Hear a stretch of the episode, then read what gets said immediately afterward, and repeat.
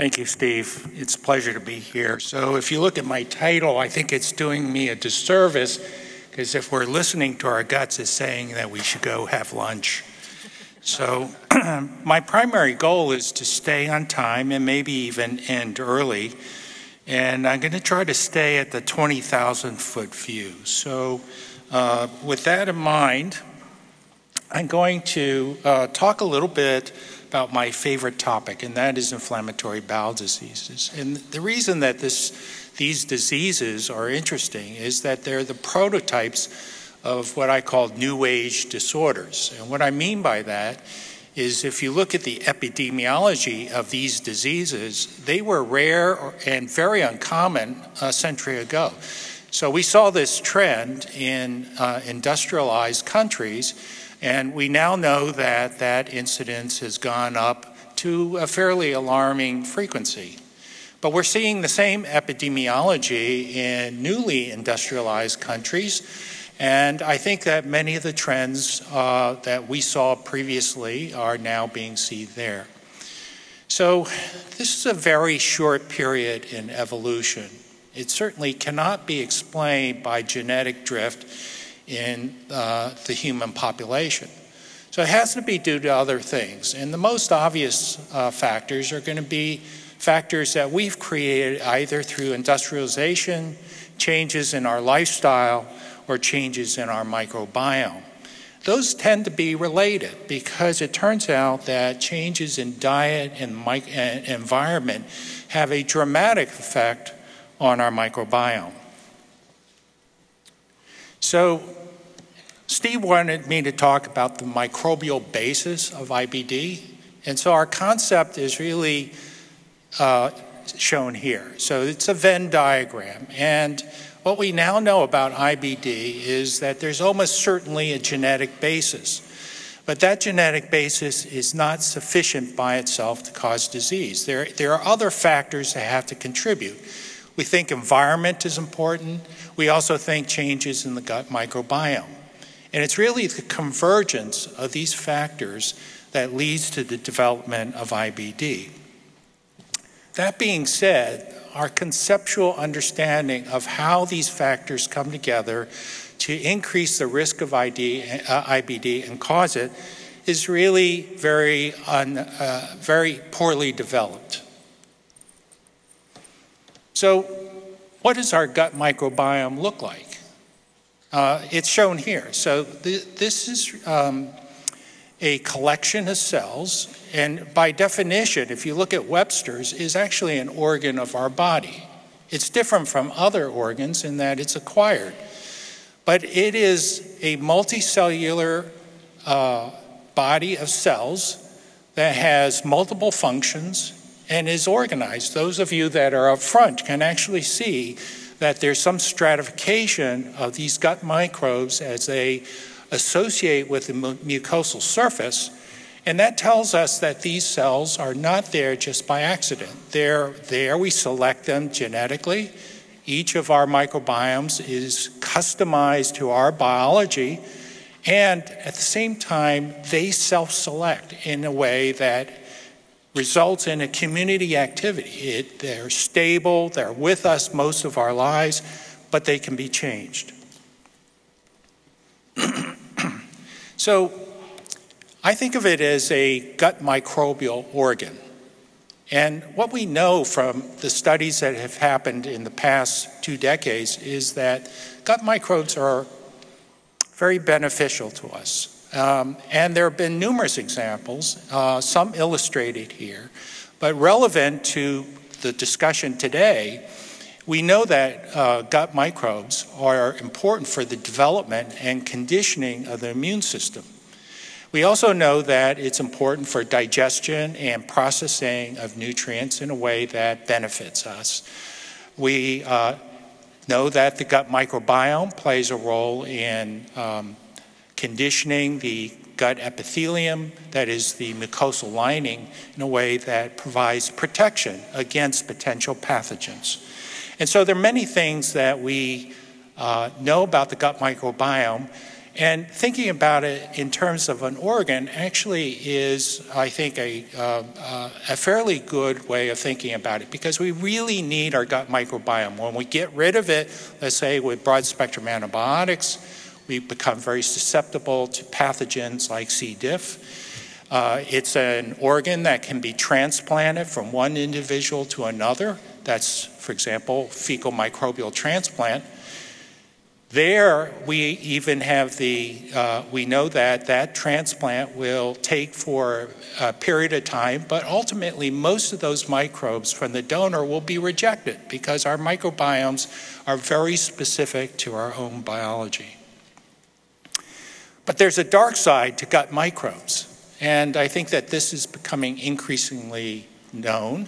Uh, gut microbes that get into the bloodstream can cause infection. Uh, we also have good evidence that gut microbes can play a role in the pathogenesis of certain types of cancers, neurologic disorders, and in metabolism.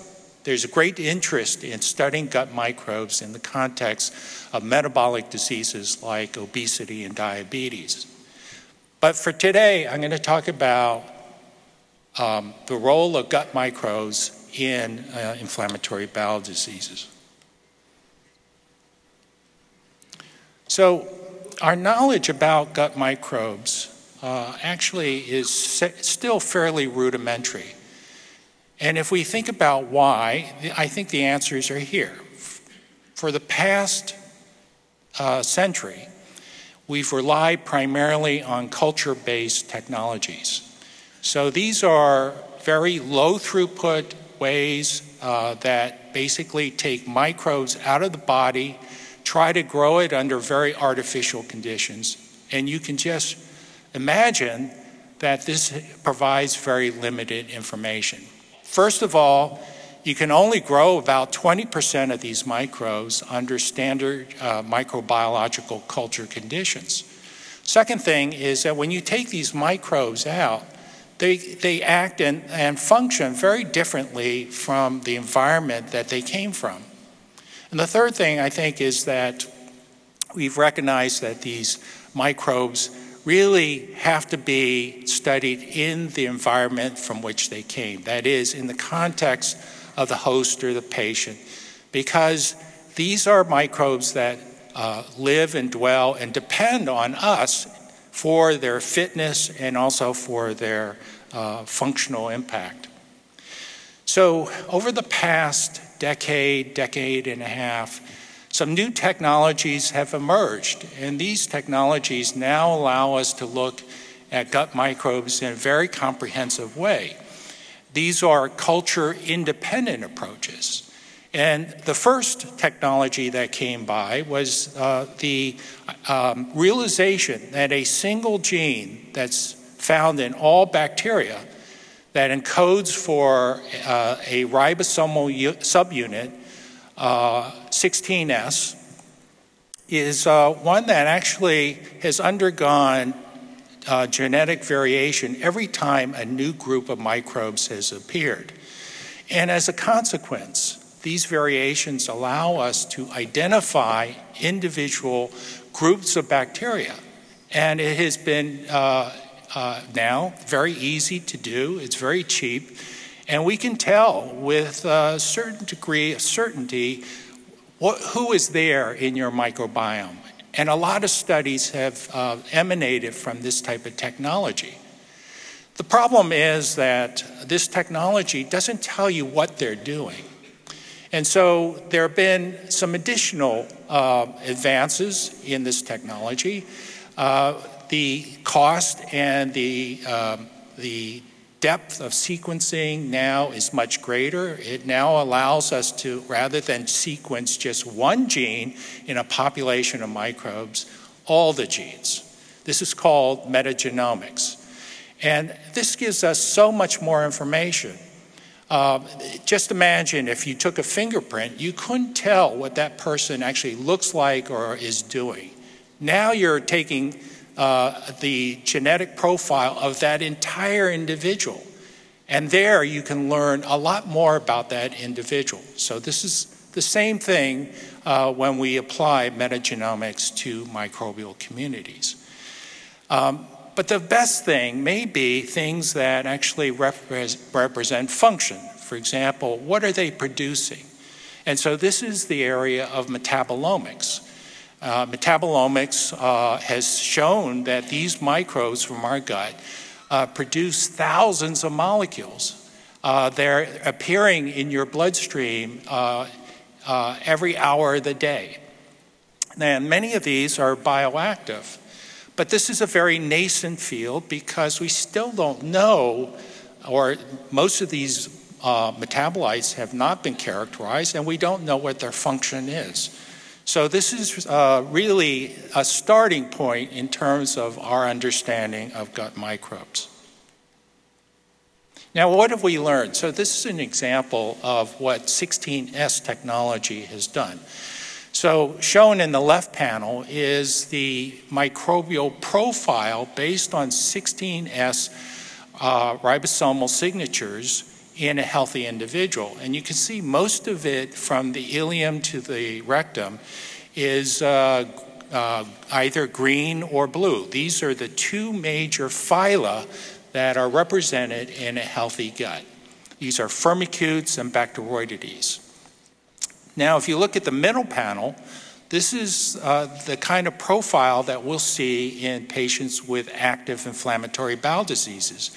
The profiles has shifted dramatically, and instead of the Bacteroidetes and uh, Firmicutes as being the dominant phyla, we now begin to see the emergence of less common groups. For example, proteobacteria, which is shown, I think, in the yellow, as well as certain types of Firmicutes that normally aren't represented in a healthy microbiome. Are these changes a cause or an effect or an epiphenomenon? We don't know. And part of the problem is the following. So if you look at the bar graph, this is sort of the illustrates the transitional nature of inflammatory bowel disease, starting from pre-disease to active disease, where many of these patients are on different diets, they're uh, exposed to different environmental stimuli, and they have different disease activities. So, most of the studies that have been published to date about the microbiome have do- been done after the development of disease.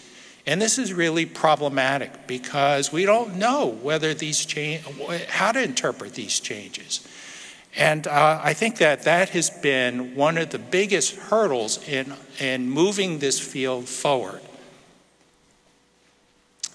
So, just to show you what metagenomics can do, so this is a study that we reported a few years ago. This is actually a sample from my own colon, and uh, it was done. Uh, I underwent a colonoscopy, uh, unprepped uh, where they sampled my right colon and left colon, and then we did what we call shotgun sequencing for metagenomics. And I think it gives you an idea of the kind of power and potential application of this technology. So if you look at my right colon, most of these functional subsystems are related to carbohydrate metabolism, but you can see that the carbohydrate metabolism uh, of microbes on the right side of my colon is very different from the left side. So, this gives us another piece of information that might be helpful in understanding what these microbes are doing and how they may contribute to health and disease. So, let me get back to the central question. Uh, you know, uh, what role do microbes have in the pathogenesis or, or causation of inflammatory bowel diseases? This is a uh, difficult question to answer because I think in uh, this morning's, many of the morning's talks, we recognize the fact that IBD is comprised of hundreds of disorders. They just happen to fall into two clinical phenotypes Crohn's disease or ulcerative colitis. So, when we're talking about finding a simple answer that explains everything, we're not going to find it. If we're trying to find a uh, one therapy that fits all, we're not going to find it. So, this is really the problem and the challenge that face us. And uh, this is just illustrated by another fact of uh, why uh, studying the microbiome in IBD is difficult. If you look at the uh, disease course of uh, these four subjects, uh, if you look at the first panel on the, on the left, if you sampled at the peak of uh, active disease and uh, compared it to a sample that may be at a point of remission, you get two different answers. Uh, same goes for the panel below, where a patient has chronic relapsing disease. And to my, actually, uh, to my bewilderment, uh, nobody pays attention to this. Most of these studies that have been reported are cross sectional studies taken at any point in time without consideration to disease activity or other clinical metadata.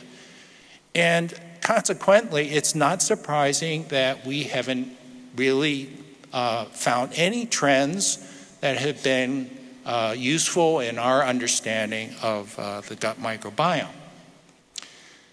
So, with these challenges in mind, how do we get how do, how do we get around these challenges?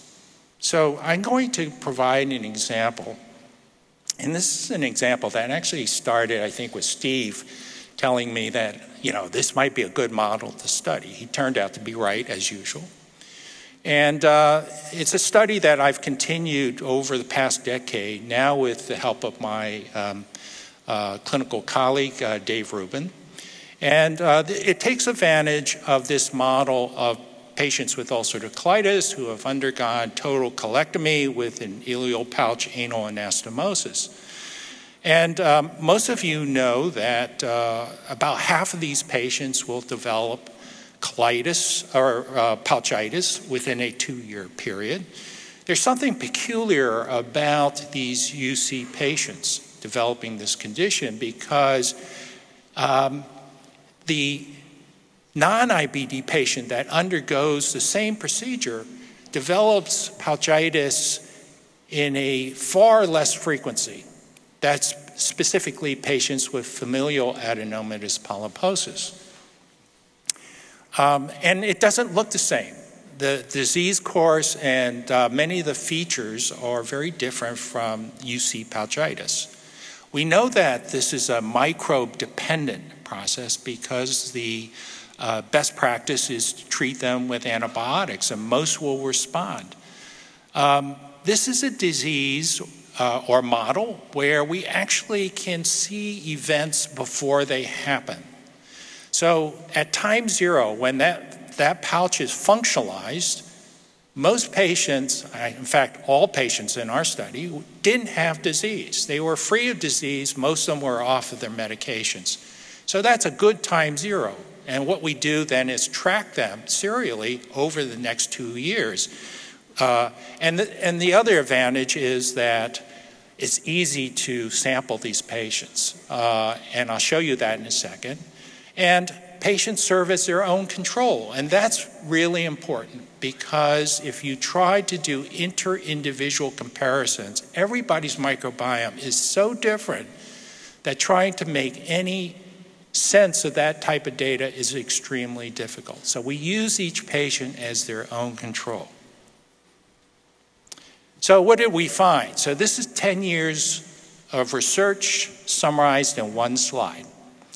So the study was very simple. Uh, we sampled patients uh, starting at four months after the pouch was functionalized, and then every four months after that. And then we followed uh, the clinical outcome. We sampled in two regions. One was the pre pouch region, that is the, pou- uh, the part of the ileum that's above the pouch and also within the pouch. And we looked at FAP patients as well as UC patients. Now, if you look at what we call the transcriptome, this is the RNA gene expression profile. We have uh, ways to actually do a very comprehensive and in depth analysis of gene profiles in these two regions. If you compared it between the pre pouch and pouch of the FAP patient, there's really no difference. But if you look at the differences of gene expression in the UC patient, there are over 6,000 genes that are different between the, the pre-pouch and pouch. Now, this happened very early in the course. Uh, so we actually see these changes at four months. This is before any patient had uh, pouchitis. And endoscopically, uh, by all indices, they, they appeared to be disease free at that point. So something happened to these patients. They, they developed some kind of abnormal response in their pouch that probably was a reaction to whatever was developing in the gut lumen. And what, uh, what's happening in the pouch lumen is that they're developing a colonic like microbiota. So we think that this is uh, sort of an insight into uh, some of the basic pathophysiology of these patients. They're somehow hardwired differently from other patients. They, they respond to signals in a very, very different way. But those changes are not sufficient by themselves to cause disease because in the 20 plus patients that we follow, all of these patients showed this programmatic response, but not all of them developed disease. So we think that this is an indicator of risk, but not a, a cause of the disease. Okay, so when we do the pathway analysis, that is, if, if we look at the genes that are differentially regulated and we try to sort them out, a couple of interesting things emerge. One is that a lot of genes that are not normally expressed by the ileum are now disappearing and they're being replaced by genes that are only expressed in the colon. So it's sort of like the pouch is turning into a colon. Now, why this is important is that it provides a plausible explanation why ulcerative colitis only affects the colon and never affects the small intestine. In this scenario, this clinical model, what we may be seeing is that this pouch is developing certain features of a colon, which then renders it susceptible to many of the regional processes that may have caused the disease.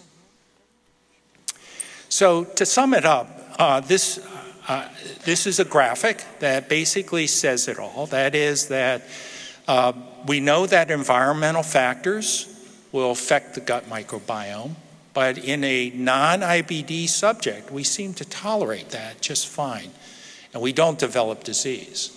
In contrast, the same changes may be inducing a programmed response a genetic response in an IBD patient that then leads to increased risk for disease.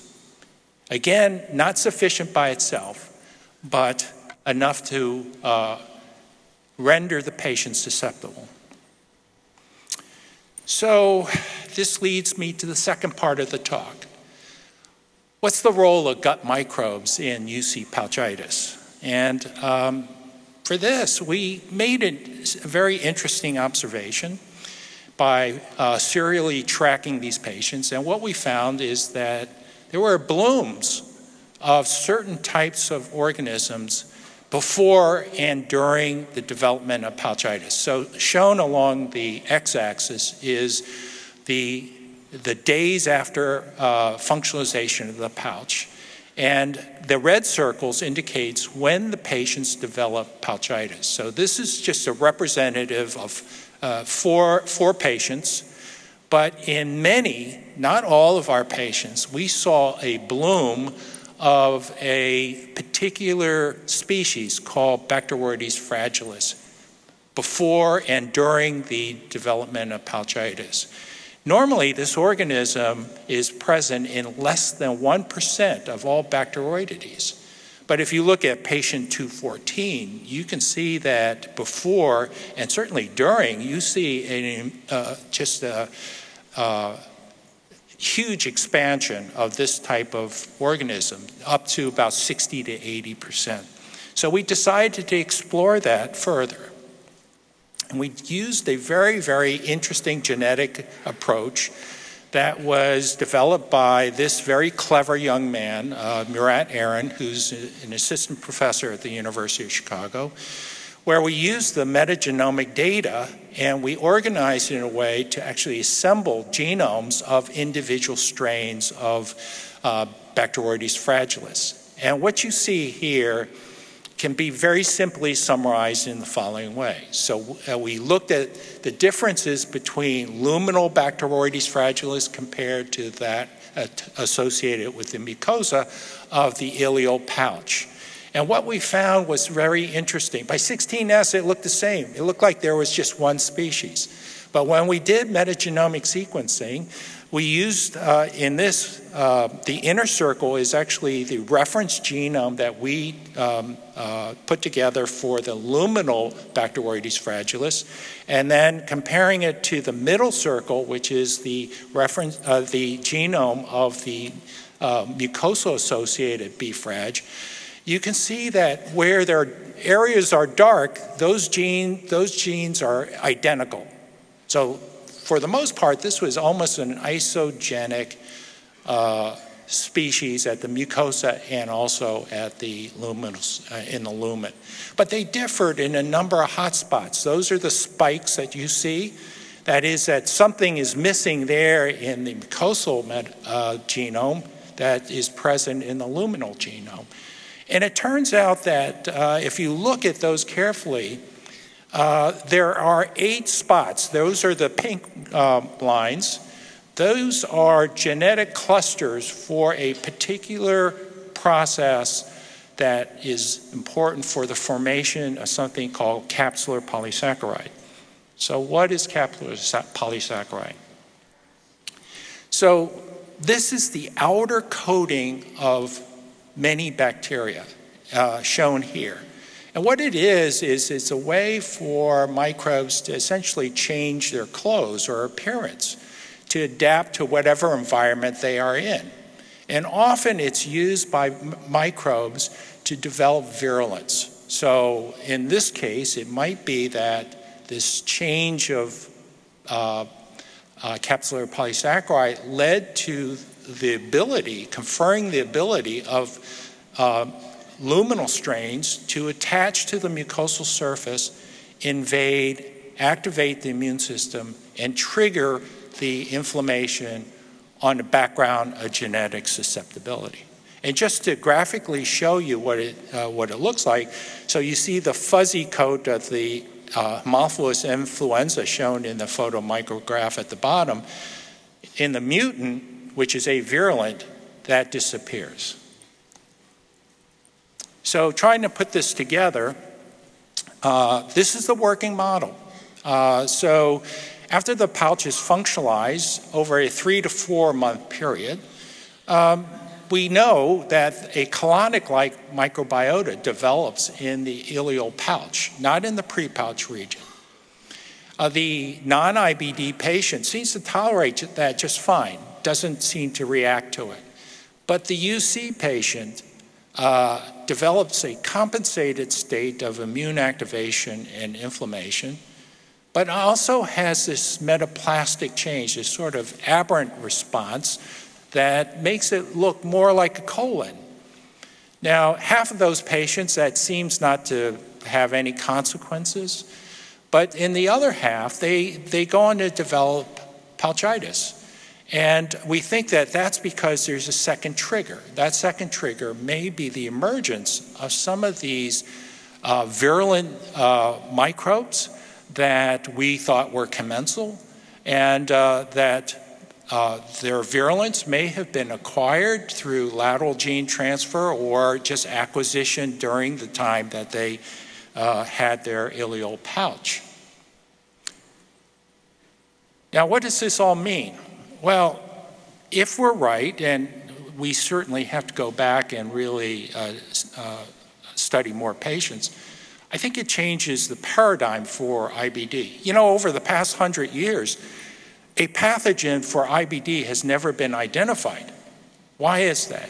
Well, maybe we're looking for the wrong thing in the wrong place.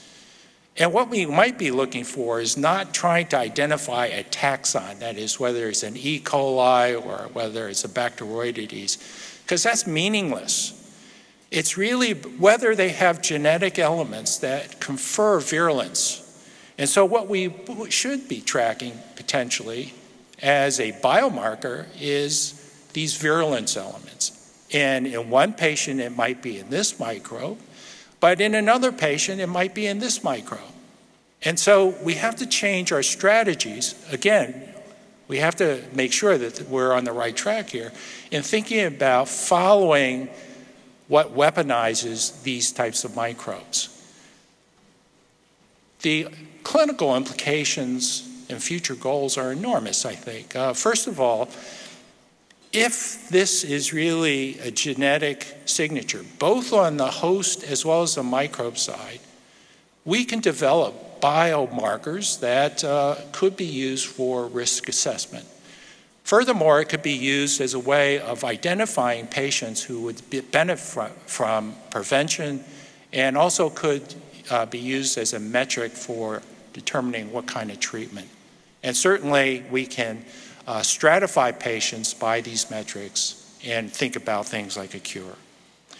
So I'll end there, and uh, I'm, I'm very delighted to be here, but I think it's time to feed our microbiome.